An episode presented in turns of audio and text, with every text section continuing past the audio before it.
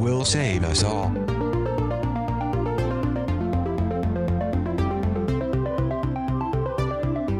Are you worried about the government banning crypto? Governments have tried to do that with Uber and it didn't work out. Not because Uber had like lobbying force, but because they were hard to identify and the willingness to enforce it just wasn't there.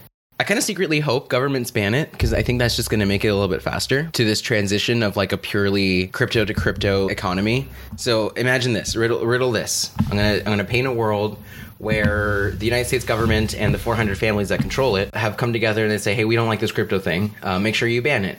So then, therefore, like you don't have any more exchanges. Coinbase is gone, Bitfinex is gone, Binance is gone, whatever. It's all gone. But it's on the internet. It's encrypted. Um, you can't actually. I mean, if you do it right, you can't decipher what's going on on it and and point to an individual. So say you have UberCoin. So UberCoin is the reward you get from participating in the Uber blockchain network, right? It's not Uber. There's no rent seeking corporation. It's just the ride sharing application on the blockchain.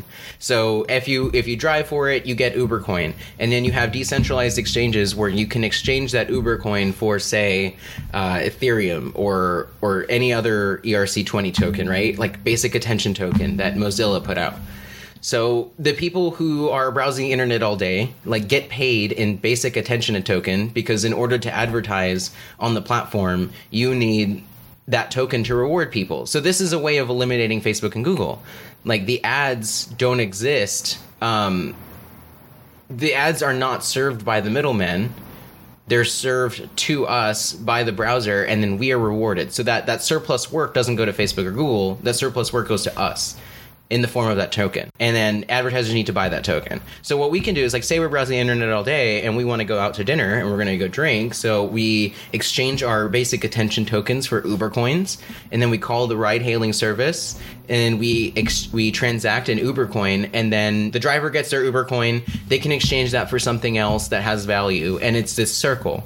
It's this circle of where cryptocurrencies are only interacting with each other, and it would be forced to happen when government decides that there is no more fiat currency to on ramp which which can be dangerous and it's definitely going to cause like i mean prices.